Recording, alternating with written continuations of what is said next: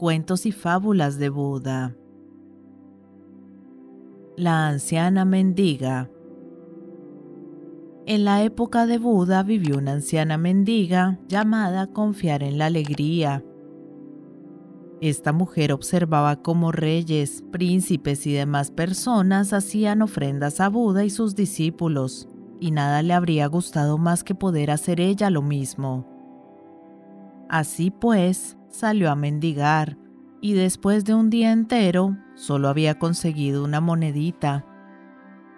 Fue al vendedor de aceite para comprarle un poco, pero el hombre le dijo que con tan poco dinero no podía comprar nada. Sin embargo, al saber que quería el aceite para ofrecérselo a Buda, se compadeció de ella y le dio lo que quería. La anciana fue con el aceite al monasterio y allí encendió una lamparilla que depositó delante de Buda mientras le expresaba este deseo. No puedo ofrecerte nada más que esta minúscula lámpara, pero por la gracia de esta ofrenda, en el futuro sea yo bendecida con la lámpara de la sabiduría. Pueda yo liberar a todos los seres de sus tinieblas pueda purificar todos sus oscurecimientos y conducirlos a la iluminación. A lo largo de la noche se agotó el aceite de todas las demás lamparillas, pero la de la anciana mendiga aún seguía ardiendo al amanecer cuando llegó Maudgal Yayana, discípulo de Buda, para retirarlas.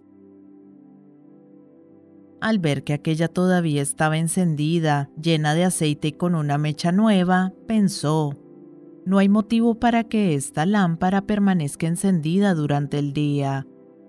Y trató de apagarla de un soplido, pero la lámpara continuó encendida.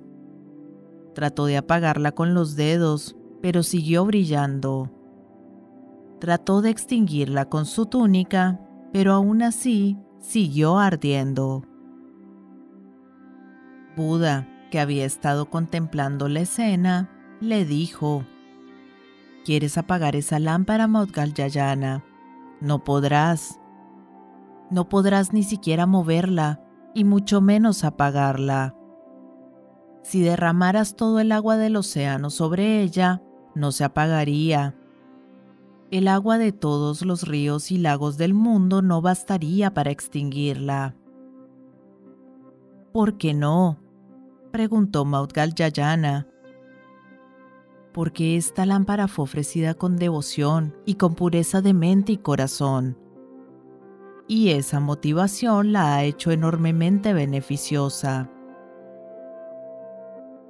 Cuando Buda terminó de hablar, la mujer se le acercó y él profetizó que en el futuro llegaría a convertirse en un Buda perfecto llamado luz de la lámpara.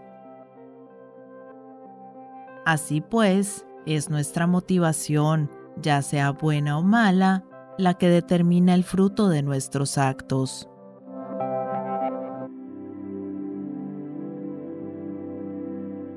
Shantideva dijo, Toda la dicha que hay en este mundo, toda proviene de desear que los demás sean felices.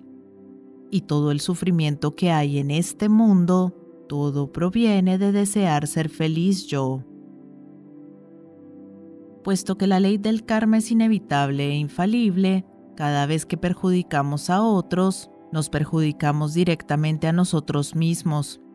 Y cada vez que les proporcionamos felicidad, nos proporcionamos a nosotros mismos felicidad futura.